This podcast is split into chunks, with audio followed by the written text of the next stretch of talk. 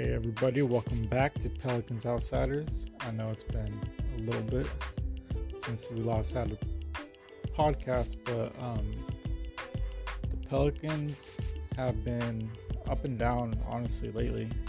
You really don't know what you're going to get. Like, for instance, since we last had a podcast on February 5th, they have gone 8 and 11. And before that, like the title of the previous podcast says, they were three and one before that stretch. Um,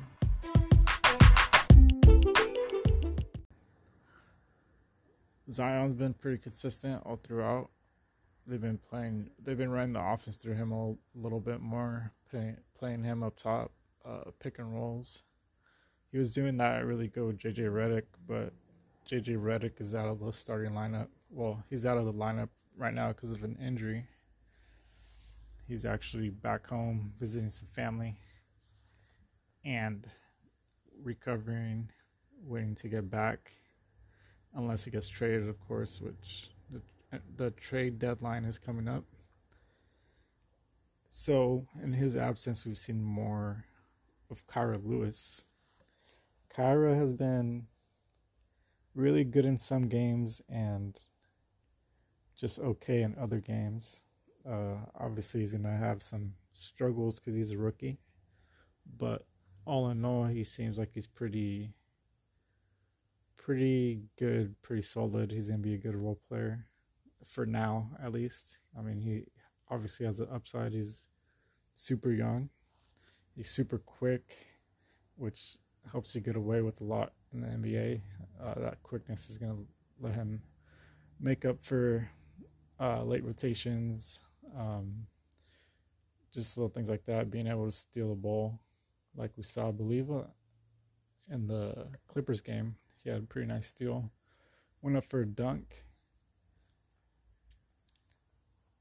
And all in all, he's just been playing good as of late. These last couple games against the Clippers and the Cavaliers, he's had some pretty good games. But the person that stood out the most uh, recently is Lonzo Ball. He's just been super confident, playing good defense, taking those shots, being aggressive, and just uh, being a floor general on not just the offensive side but defensive side as well. He's been sticking it to the um, point guards of the other teams. Uh, like the two games against Memphis, we saw he's actually pretty much shut down Ja Morant. He, the only time he really scored was when there was another defender on him. But Lonzo's been playing really solid. Uh, Clippers game, he was honestly the reason why they started off on the right foot. Uh, first quarter, I believe he was four for four on threes and just being super aggressive, um, playing good defense. He was going up against Paul George. At times, obviously, he switched off with Eric Bledsoe, but uh, they had no Patrick Beverley for the Clippers, and eight minutes into the game, Serge Ibaka was out with an injury, so that pretty much opened it up for the Pelicans, which I mean, at times, even though other teams don't have players, the Pelicans just decide not to show up, like we saw against the Timberwolves. They didn't have a couple other starters, and Pelicans just didn't play hard or act like didn't want to be there, honestly.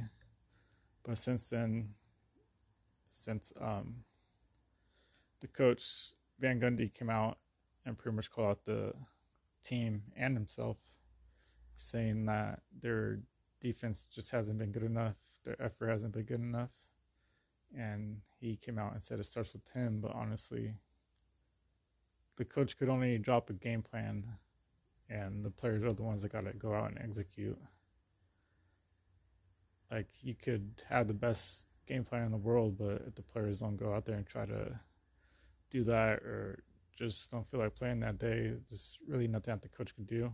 I mean, he could obviously call timeouts, talk to them, try to motivate them, uh, do some rotations, put in other players, try to get um, some type of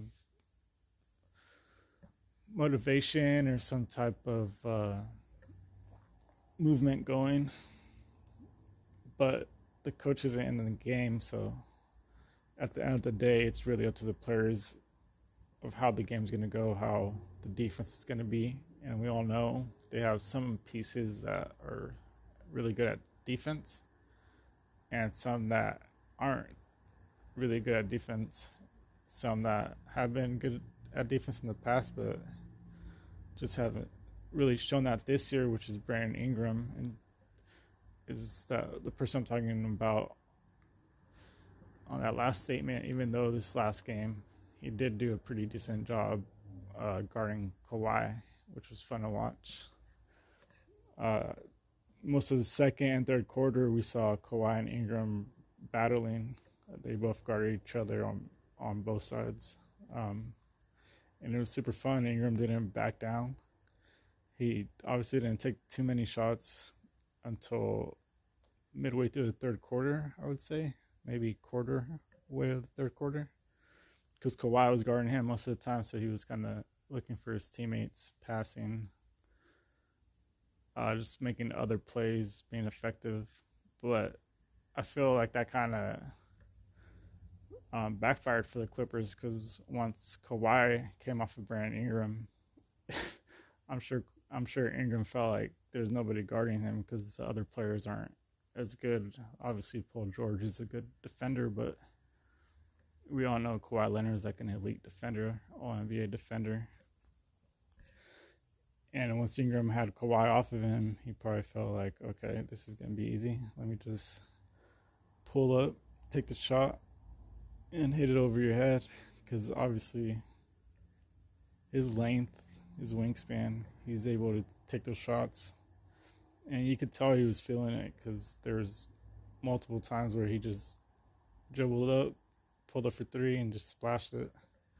And it wasn't just one time.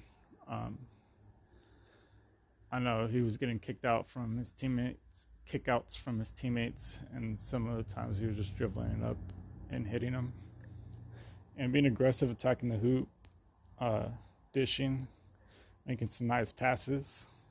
Speaking of a nice pass, that pass to Jaxson Hayes on Reggie Jackson was just ridiculous, ridiculous jam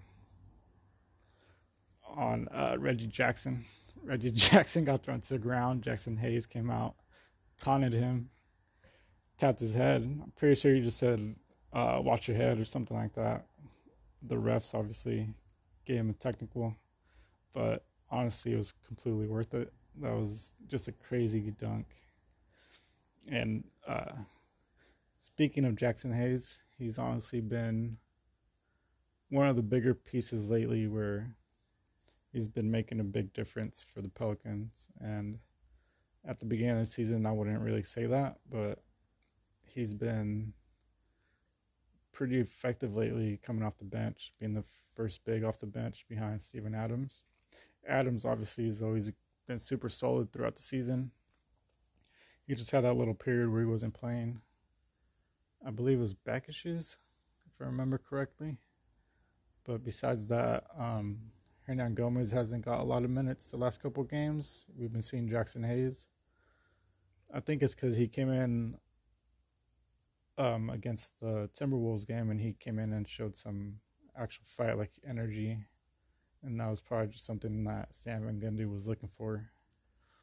And Jaxson's been coming in um, against the Clippers and against uh, Cleveland, but there have been some pretty good uh, matchups for him because they're the bigs for Cleveland and the bigs for Clippers aren't really that big unless you uh, you're pointing out Zubac, but even then he's not the fastest player in the NBA, so he's gonna um, also struggle trying to guard Jaxson Hayes.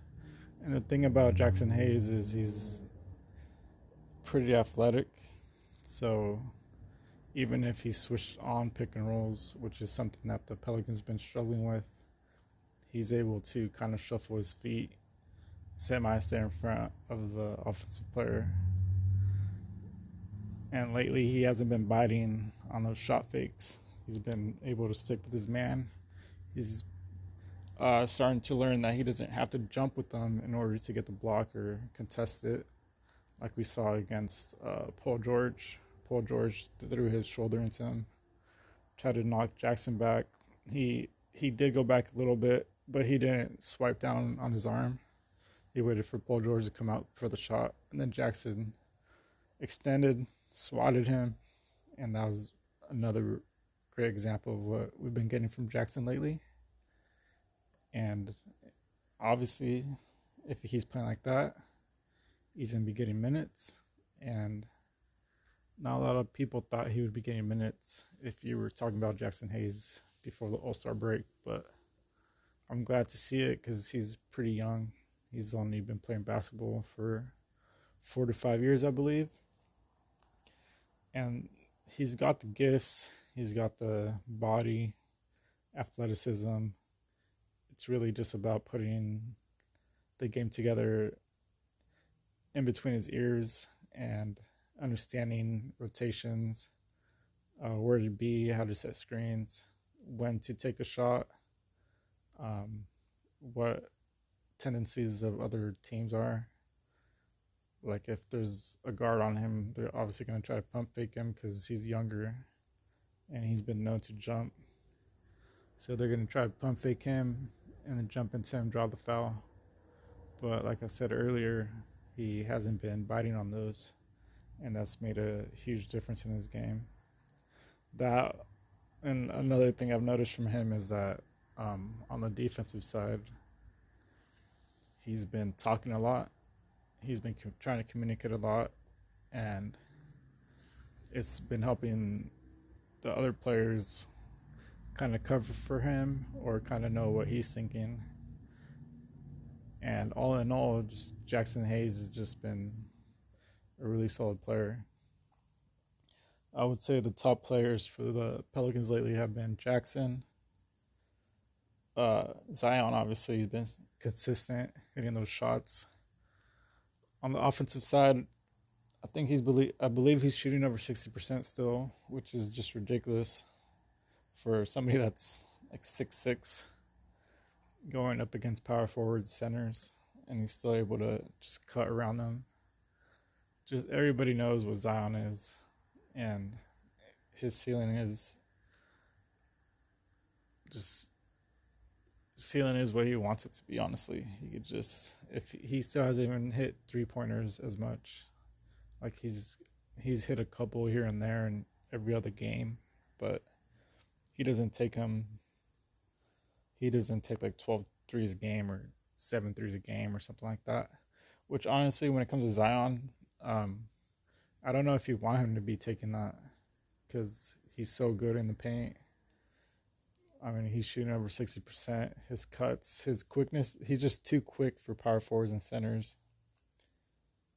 He'll uh, give you that little jab step, and if you bite on it, he jerks to the other side. It was right around you. You can't try to stop him because if you reach down, you're gonna foul him. You can't reach across his body. Like he was talking about this in um, the Old Man and the Three podcast with JJ Redick, and I believe Tommy Alter, I believe, is the co-host. But he was talking about how something he's he learned since middle school, high school is that he just seems to get super low because players that are power forward centers they uh, tend to be taller, longer, and it's harder for them to get to dip down and contest that. So if he just dips down super low, he's able to keep the ball away from his defender. And obviously, the defender can't stop that once he's coming back up the defender's already in a bad spot. So if they're trying to block a shot, unless you're like Rudy Gobert or somebody with a crazy wingspan, it's gonna be pretty much impossible to block it. You just gotta kind of hope that he misses a shot. But even then, if he misses a shot, his second jump is just so quick that he's just gonna get right back up and contest for the rebound or uh, put in the putback. So something that um, I've seen lately is that the team's been a little bit more spread out. The little second unit that they're running for Zion, uh, they've been having more shooters with him. So the other teams are kind of spread out. They can't really double team Zion, which is something that we saw mainly, I would say, with San Antonio. They would immediately double team Zion, um, not let him go. They'd uh, go to his to his spin move. They'd already beat. They'd already had their second player there, so he could run. He'd just run into a wall. But we haven't seen that lately because some of the King shooters been starting to hit their shots. Um, some of the lineups have been a little bit better. Uh, the floor spacing's been better. Zion's starting to handle the ball up top, so that's been giving him more driving lanes because the floor spread out. And then if the other team does crash on him, if the other team does send two people at him, he's able to kick it out and uh, shoot to a wide open shooter, pass it to a wide open shooter. Obviously, this was even better when JJ Redick was out there because that pick and roll was just deadly. Like, I believe they ran that pick and roll against uh, Memphis in that blowout. That last game they played against Memphis, it was just pretty much Zion and JJ Redick pick and roll the whole game. The whole third, uh, fourth quarter, they were just running that play over and over and Memphis didn't have anything to stop it. Uh, you guys should go and listen to that podcast. Actually, uh, the old man, the three, the Zion Williamson episode. They talk about that JJ and Zion. They talk for like six, eight minutes about uh, the way they're able to read off each other and what they do, and how easy it is for them to uh, run that play because it's hard for the other teams because obviously JJ is known for hitting those wide open threes, and he could also hit the jumper. So it's hard for them to pick like, okay, it's Zion Williamson, so you're always gonna try to stop that. But at the same time, do you want to go up to three? Because JJ is gonna hit probably forty percent of them, and obviously analytics are all about stopping the three. So they have they have a really hard decision to make, and if they do send like a third person, that just leaves the floor space for the other three players on the Pelicans. And when they have like a driver like Nickeil or Bledsoe or somebody like that out there with them, they're able to just make a cut and dish it off to them, and they get either a wide open layup or they drive the paint break down the rest of the defense, and then they have another shooter that's wide open in the corner. That that play in general is super deadly. Um, so yeah, Zion, like we know, has been a really good, solid player. Uh, he played it in the All Star game. Ended up starting because Joel Embiid uh, couldn't play due to health and safety protocols uh, contact tracing, he wasn't able to play because his barber, I believe, I believe it was his barber, same one that Ben Simmons goes to as well. They were not able to play in the All Star game, so it was too late for um, the NBA to choose two more All Stars, two more replacements because it came out like a day before, or if not the same day that they were going to play. So they couldn't fly anybody out there or anything like that and then uh, it came out like a couple games, a couple hours before the game that Zion was going to start, which for him is pretty cool. His first All Star game, and he's out there starting. You could tell he was um, super excited. He went up in the lineup. They called his name. Uh, they were lining up. You know how they'll uh, shake hands or high five each other or whatever before the game. He went out there and you see him trying to be serious, but then uh, LeBron goes up to him and uh, daps him up. And pretty much as soon as LeBron turns around, you can see him just smirking. It's pretty cool. Little moments like that remind you that he's still super young, still has a lot of room to grow, and that's should be scary for the rest of the NBA. And we already talked about Alonzo. We talked about his defense, uh, his shooting. Like I said during that Clippers game, it was really him that got the team going. Uh, starting off four for four from three, making I believe a jumper as well, and just playing super solid defense. And then Brandon Ingram, we all know what he brings to the table. He's pretty much putting up the same numbers as last year. Obviously, he's putting he's doing it a little bit different because last year he had a little bit more spacing. He was uh, driving to to the basket a little bit more last year and that was because he had more uh, spacing down low. But when you have Zion on the same team, you're gonna try to keep the um, the basket open for him, that driving lane open for him. So what he's been doing this year is taking more mid range shots, which typically, obviously with analytics, people hate that shot, but uh, there's certain players that you don't mind taking it. I'd say like handful of players like Kawhi, uh, Khris Middleton, um, other players like that. I can't really think of one off the top of my head, but Kevin Durant, obviously, you don't mind him taking the mid-range shot. Carmelo is has been doing that for Portland this year, which is another way they've been spacing the floor and been able to uh, make up for losing CJ and Nurkic.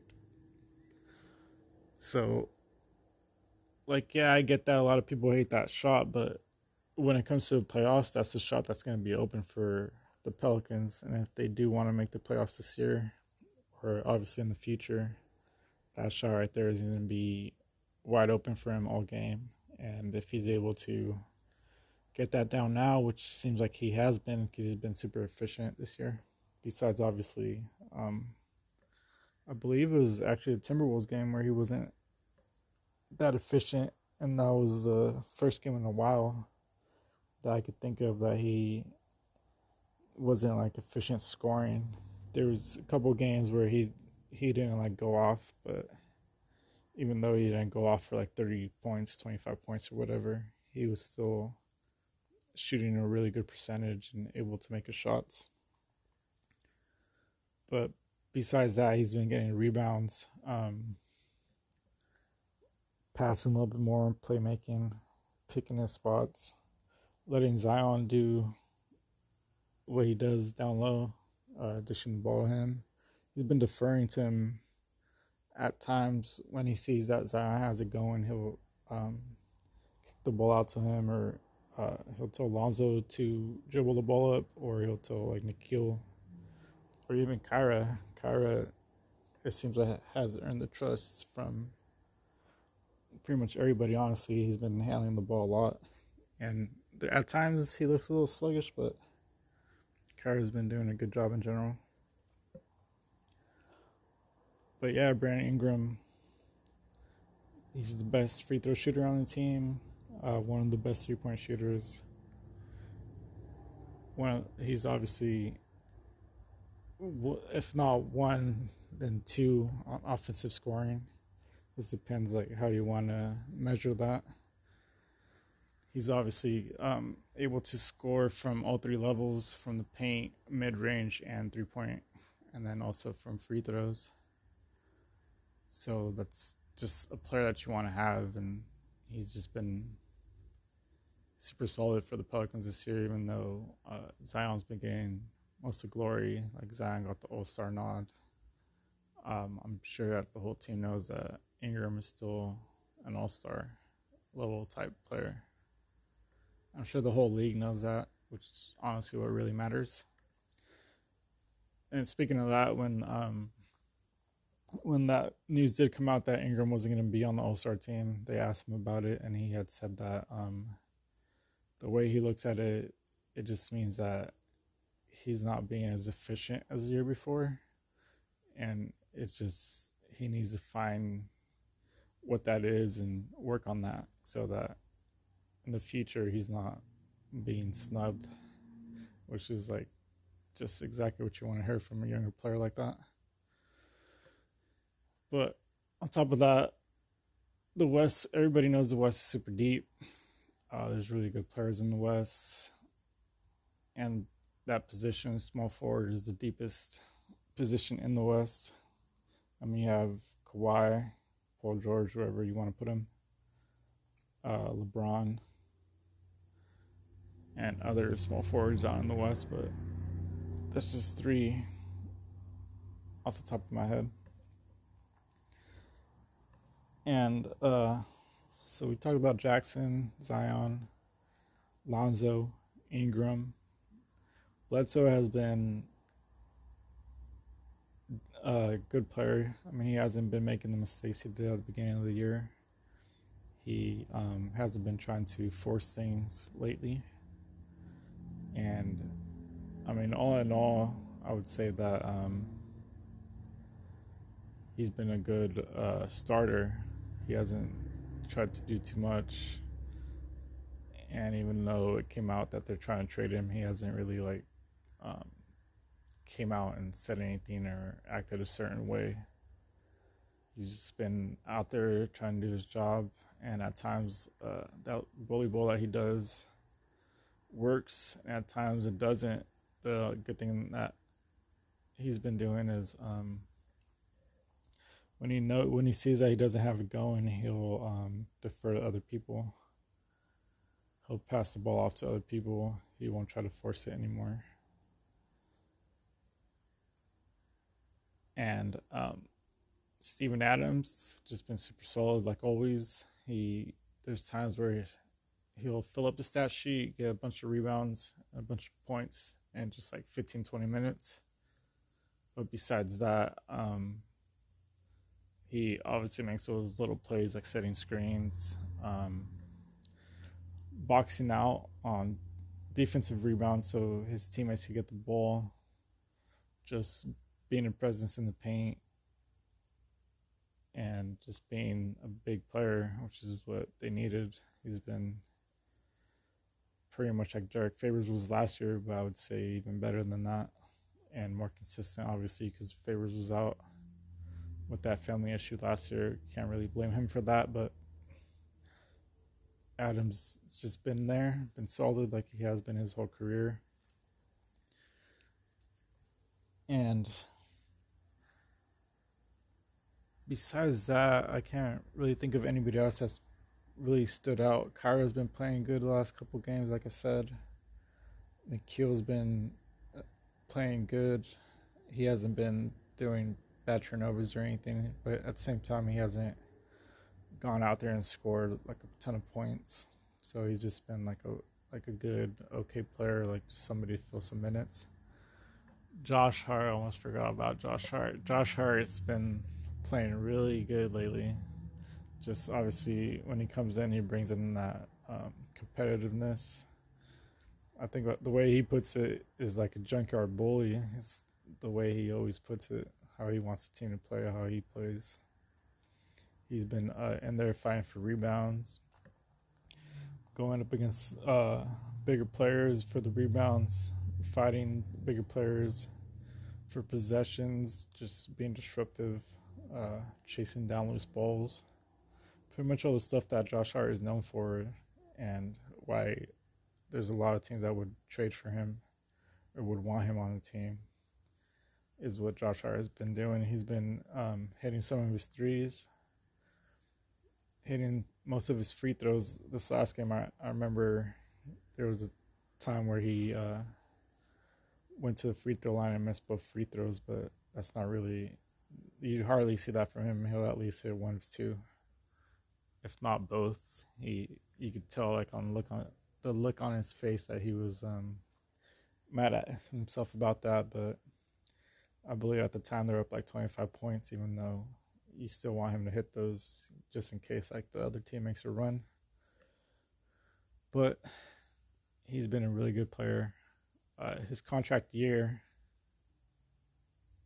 is this off season, same as Lonzo, and that's another topic for the next podcast. We'll probably break down the games that happened and contract situations.